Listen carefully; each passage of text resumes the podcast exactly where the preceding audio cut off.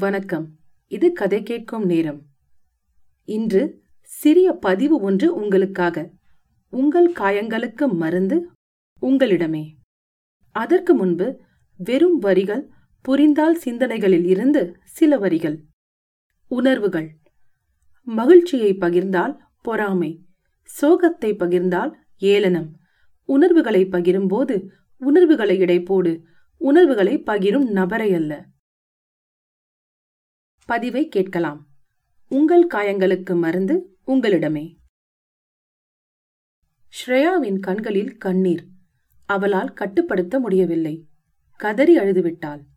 ஸ்ரேயா ஒரு தைரியமான பெண்தான்.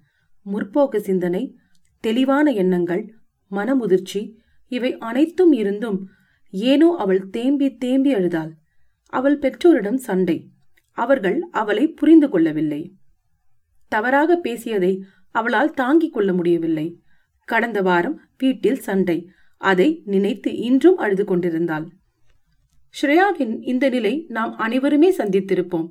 தெளிவான எண்ணங்கள் கொண்ட பலர் கூட முன்பு நடந்த கசப்பான அனுபவம் எண்ணி இன்றும் உணர்ச்சி வசப்படுவதை நாம் பார்த்திருப்போம்.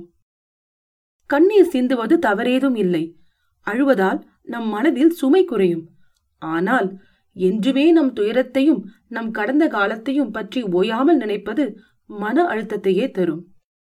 நன்றாக யோசித்தால் முடிந்த விஷயங்களுக்கு நாம் புத்துயிர் கொடுத்து கொண்டிருக்கிறோம்.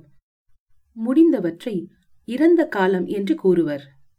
நம் நெருங்கிய உறவினர்கள் இருந்தால் சில வாரங்கள் அழுவோம். துக்கத்தில் இருப்போம்.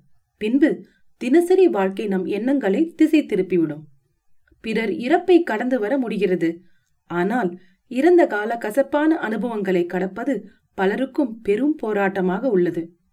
நம் முயற்சிகளின் தோல்வி உறவுகளின் முறிவு அவமானம் என்று நாம் கடந்து வந்த பாதை எப்படி இருப்பினும் முடிந்த அதாவது இறந்த ஒன்றை நினைத்து உயிர் கொடுத்து நிகழ்கால அமைதியை இழக்கிறோம்.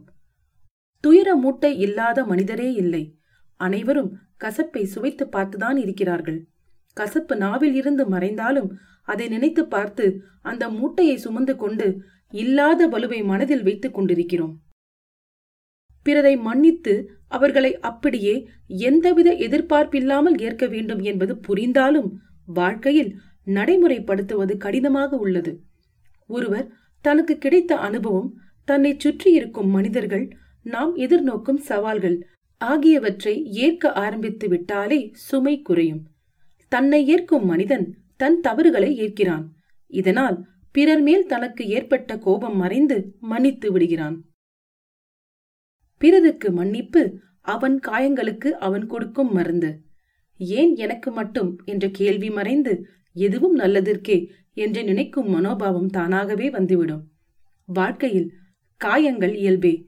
இனி தயங்காமல் உங்கள் மூட்டையை தூக்கி எறியுங்கள்.